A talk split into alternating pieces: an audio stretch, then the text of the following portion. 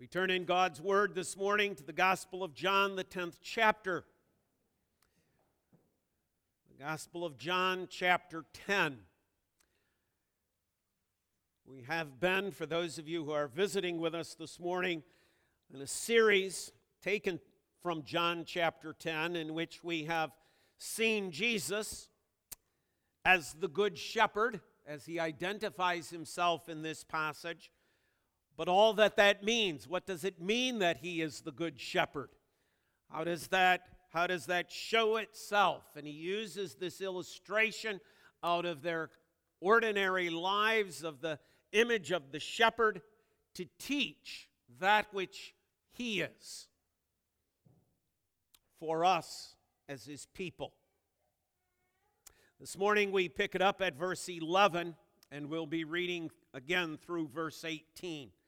11 through 18. I am the good shepherd. The good shepherd lays down his life for the sheep.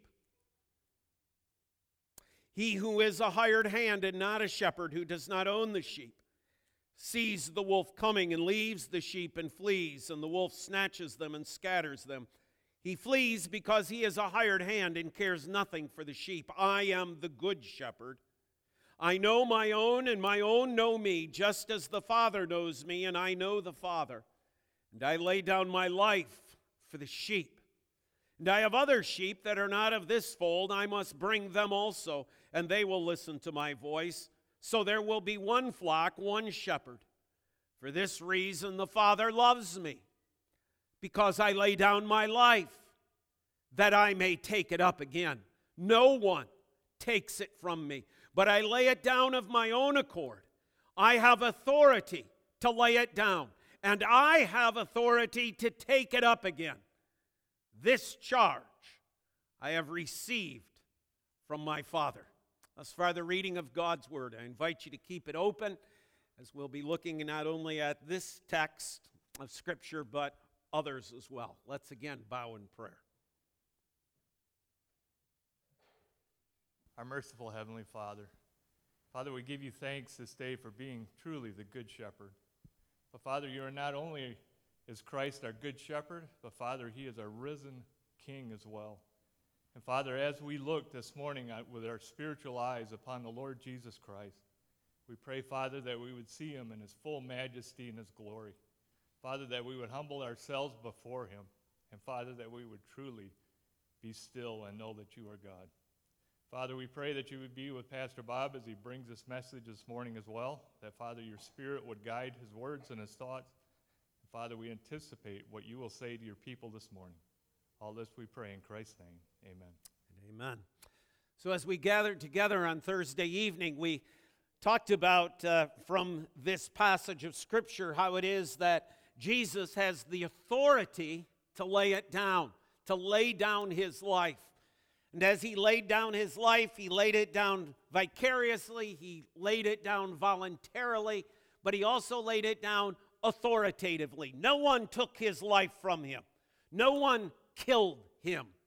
He yielded up his spirit. This morning in our sunrise service, we looked at the word authority. I have the authority and that's what's on display for us in that passage we read from Matthew chapter 28. Christ's authority over nature. There is a huge earthquake. Christ's authority that causes those soldiers to fear and to tremble. Christ's authority that is on display for all to see. A stone rolled away in an empty tomb. But in this passage, Jesus calls our attention to the fact that he has authority not only to lay his life down, but he has the authority to take up his life again. Let's remind ourselves of the events. On the day of the crucifixion, after those seven statements from the cross, the conclusion of which is Jesus crying out, Lord, Father, into your hands I commit my spirit. And he yielded up, he laid down his life for his sheep. He died. What happened after he died? Well, there, there's talk about what to do with his body. Joseph of Arimathea goes to Pilate, asks for the body. He and Nicodemus take the body down from the cross. They anoint it with some spices, getting it ready for its burial. They wrap it in a linen cloth and they take it to a tomb that is new, that Joseph of Arimathea had been preparing for himself, but he offers it for the body of Jesus. Now it is the day of resurrection. Jesus is taking up his life again. But the question is for us to consider first is where was Jesus Christ as he, after he died? On the cross, but before the resurrection. So he dies. He tells us that he's in that tomb or will be in the tomb for three days and three nights. So where was he? If your answer to that question is that Jesus Christ was dead, you are dead wrong. That is not where Jesus Christ was. Jesus Christ was not dead. If your answer to the question is, well, we think his life was just held in a suspension for a period of time, you are dead wrong for you know not the scriptures. What did Jesus say to that thief who turned in repentance and faith to him? Lord, remember me when you come into your kingdom. What were the words of Jesus? Hey, hey, hold on, buddy. Wait, wait until the resurrection. Then I got some good news for you. That day, the day after I rise, you will be with me in paradise. No, that's not what he said. What he said to that thief was, Today, Today, you will be with me in paradise. Not just, it's good, you made your repentance, you, you confess me, you will be in paradise. Me, I, I got to wait for a few days until the resurrection. That's not what he said. You will be with me in paradise.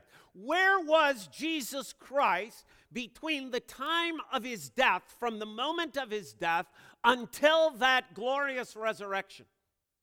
He is in paradise. He is in glory. He is with the Father. He is with the Spirit. He is being adored by the angels. That's where he is.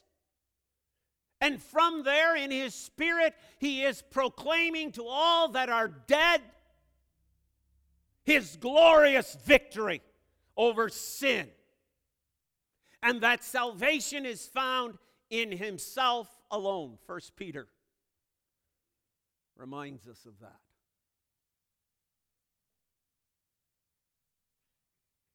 But his tent, his shell,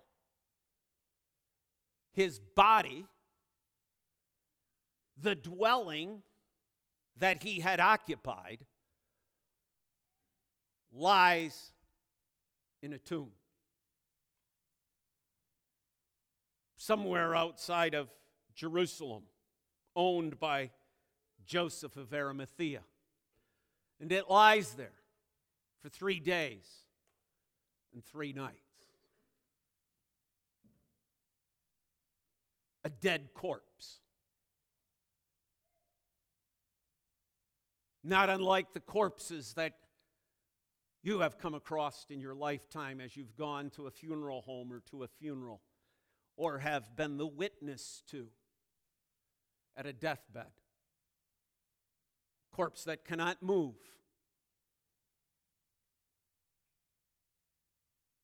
Corpse that cannot breathe. A corpse that has no heartbeat. A corpse that has no brain activity. Just a corpse. That tent, that body, lies there in the tomb, but not Jesus Christ. No more so than for any one of us as a believer at the moment of our death. Yes, there is a corpse, but we are not there.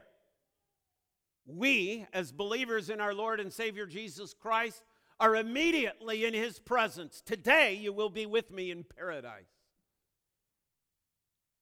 If we're not a believer in the Lord Jesus Christ, then we at that moment of death are already beginning to feel and to know the pain and the horror of hell.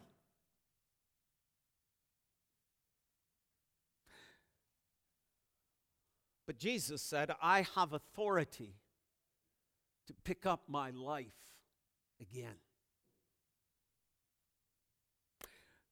want to place before you three thoughts in regards to that this morning. The first thought is this He takes up his humanity. Secondly, he takes up his title. And thirdly, he takes up his life. The first thing is he takes up his humanity. I lay my life down that I may take it up again. See, what is happening on this glorious first day of the week, this first resurrection, is this the Christ to be fully obedient to the Father comes back again to earth and comes into that dead corpse. Now, think of that.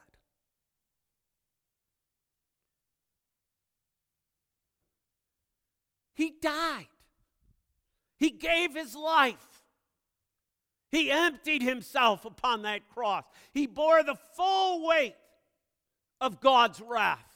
He committed his soul, his life, into the hands of the Father. And immediately upon his death, the Father receives him to glory. You can hear the chant of angels Holy, holy, holy.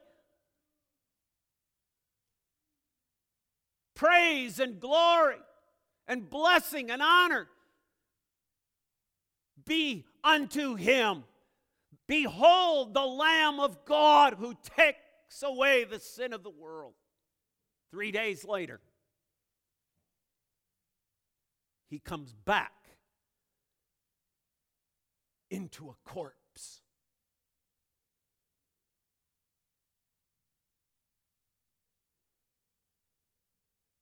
This is his further obedience. There are some who, who say, and I even heard it this past week, who say, no, at the cross is the end of his obedience. No. No. There is no end to the obedience of Jesus Christ. Here, upon this resurrection, is further evidence. How do I know that? Because what does verse 17 tell us of John 10? For this reason the Father loves me. What is the reason the Father loves me? That I lay down my life. Right. But as you read it, it's not only that. The Father loves me not only because I lay down my life, but because I pick it up again. I am willing again to leave the glory of heaven. To come back, to dwell in a corpse. Think of this. The first time he comes, the Christ willingly takes upon himself a human nature, life Right? And we think of that as, as the great humility of Jesus Christ, don't we? Oh, the one who was divine takes upon himself a human nature, being made in the form of a man, molded, shaped in the womb of Mary, born in the ordinary means of being born, of being birthed. But then he dies upon the cross, received into glory, but willing, willing to come again and come into a corpse.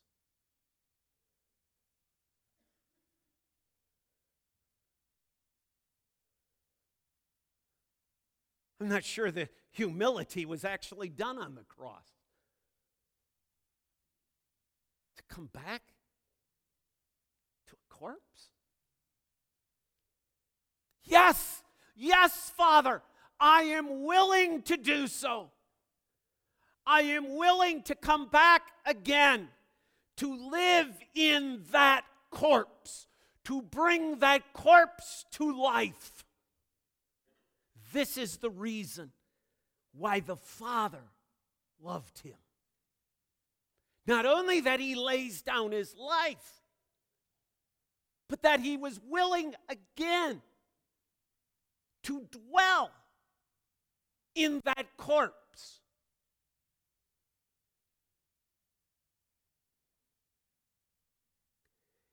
And not to just dwell in that corpse for 30 some years, but to dwell in that body forever. I am willing to come again to the earth to live in that body for all eternity. You see, his human nature is still with him now. Oh, a human nature that has been glorified, to be sure, but still a human nature. Say, how do you know that, Pastor Bob? I know that because of the text. The text tells me that. I pick up my life again. What? To lay it down again? When did he lay it down again? The last time we see him, what's he doing? He's ascending into heaven. With what? That body. That body that was in that tomb. Glorified? Yes. But that body that human nature. The Heidelberg Catechism, reflecting upon the ascension of Jesus Christ into heaven, asks the question How does Christ's ascension into heaven benefit us? One, he pleads our cause in heaven in the presence of the Father. Second, listen, we have our own flesh in heaven. What does the meaning of that ascension mean? In that body that he comes into on this first day of the week at this resurrection. What, what does that mean that in that body he ascended? Listen to this answer. We have our own flesh in heaven, a guarantee that Christ, our head, will take us, his members, to himself in heaven. This is what he does on this day of resurrection. See, he's not lying dormant in the tomb. He's not dead in the tomb.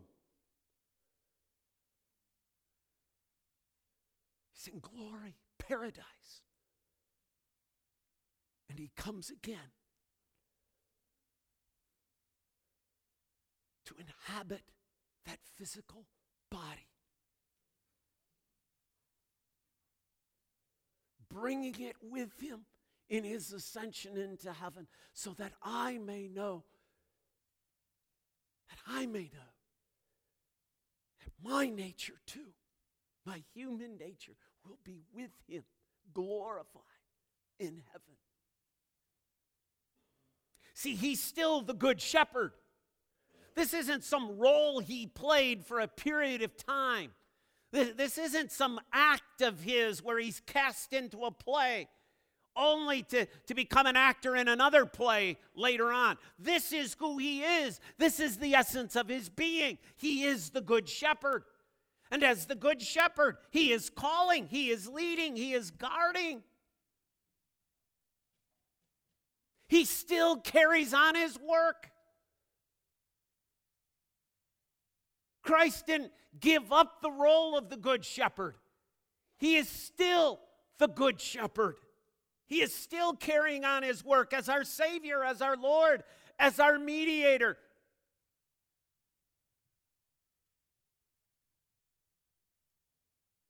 This is what verse 17 of John 10 means.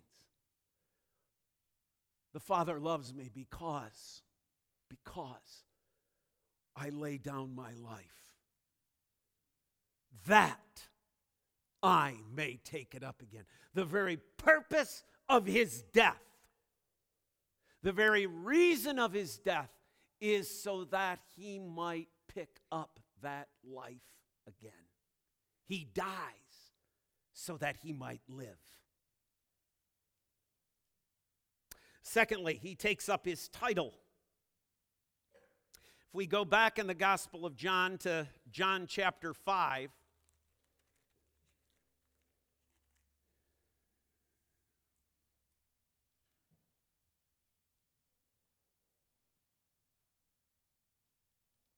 verse 25.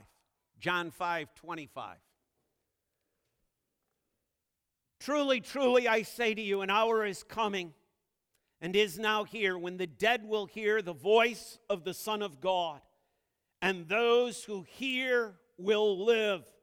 For as the Father has life in himself, so he has granted the Son also to have life in, in, in himself, and he has given him authority to execute judgment because he is Son of Man. What is happening in fulfillment of John chapter 17, or John 10, verse 17, is that Jesus Christ is picking up his life, his humanity, but he is also picking up his title. He is the Son of God. Romans chapter 1, verse 4, we read the following in Paul's introduction to, to his letter to the Romans. Paul, a servant of Jesus Christ, called to be an apostle, set apart for the gospel of God, which he promised beforehand through his prophets in the Holy Scriptures, concerning his Son who was, a who was descended from David according to the flesh, and was declared, listen, and was declared to be the Son of God in power according to the Spirit of holiness. By what? His death on the cross? No. Listen to it again. He was declared to be the Son of God in power according to the Spirit of holiness by his resurrection from the dead, Jesus Christ our Lord. He picks up the title by his resurrection. That title, Son of God, is picked up, conferred, given by his resurrection. You see, dead men can't raise themselves. Dead men can't raise themselves. Dead men cannot. Dead human natures, dead tents, dead corpses cannot raise themselves dead humanity cannot raise itself. You can't. You never will. You can't do it physically. You can't do it spiritually. You cannot raise yourself. Verse 18, John chapter 10 No one takes it from me, but I lay it down of my own accord. I have authority to lay it down, and I have the authority to pick it up again. I don't have that authority. When I die, I'm dead. And I have no authority. There's nothing I'm going to do. I can't be laying there going, Bob, resurrect thyself. It's not happening. I don't even have the thought. I can't even form the words. I'm a corpse. But Jesus said, I have the authority to raise myself back to life. Why? How? Because he is the Son of God, because he is divine. This is, this is where most of the world misses all of this. This is where a large segment of even that which we call the evangelical church misses it today. They, they separate out this act of life, this act of resurrection, and make it just some spiritual entity. They make it just some, some thing that has meaning like butterflies emerging from cocoons. And most of our world's trying to get some bunny out of an Easter egg. And they miss the reality that God raised Himself to life. This is the resurrection, the authority of Christ as the divine Son of God, as God Himself. It is Jesus who had told us in John chapter 11, 25, I am, I am resurrection, I am life. That's what he told Lazarus' sister. And then to prove it, he goes to the tomb and says, Lazarus, come out of there. Lazarus didn't raise himself, Christ resurrected Lazarus. What a great miracle, what great power. But here's the astounding thing here, he's the dead corpse. And he raises it himself to life.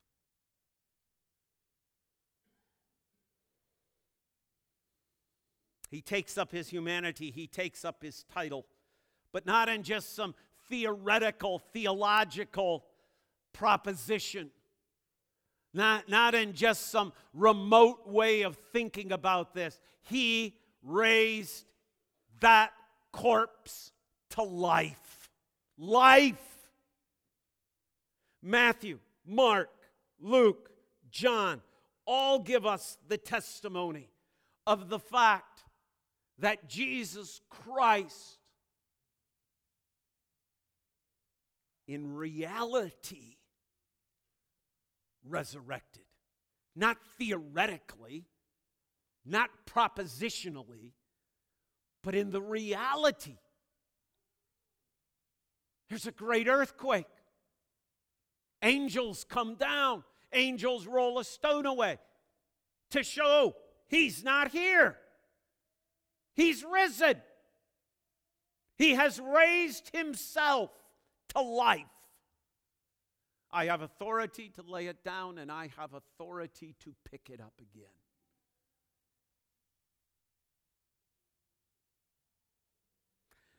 The fact of this resurrection is recorded for us later through the writer Paul, inspired by the Holy Spirit.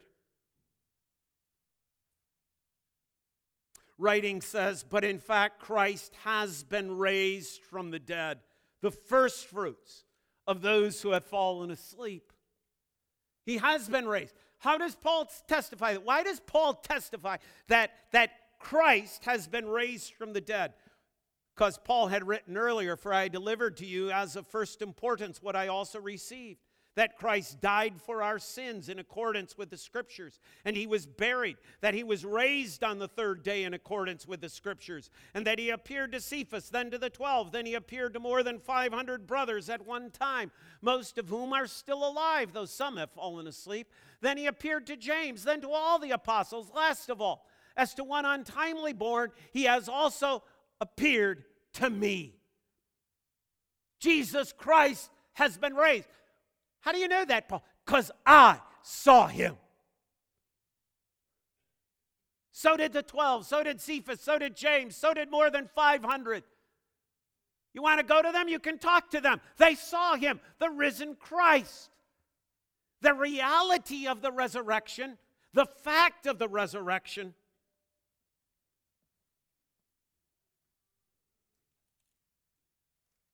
So, what do we do with this? Do we do with this? What did Jesus tell the women to do? Go and tell. What did Jesus tell the 12 to do?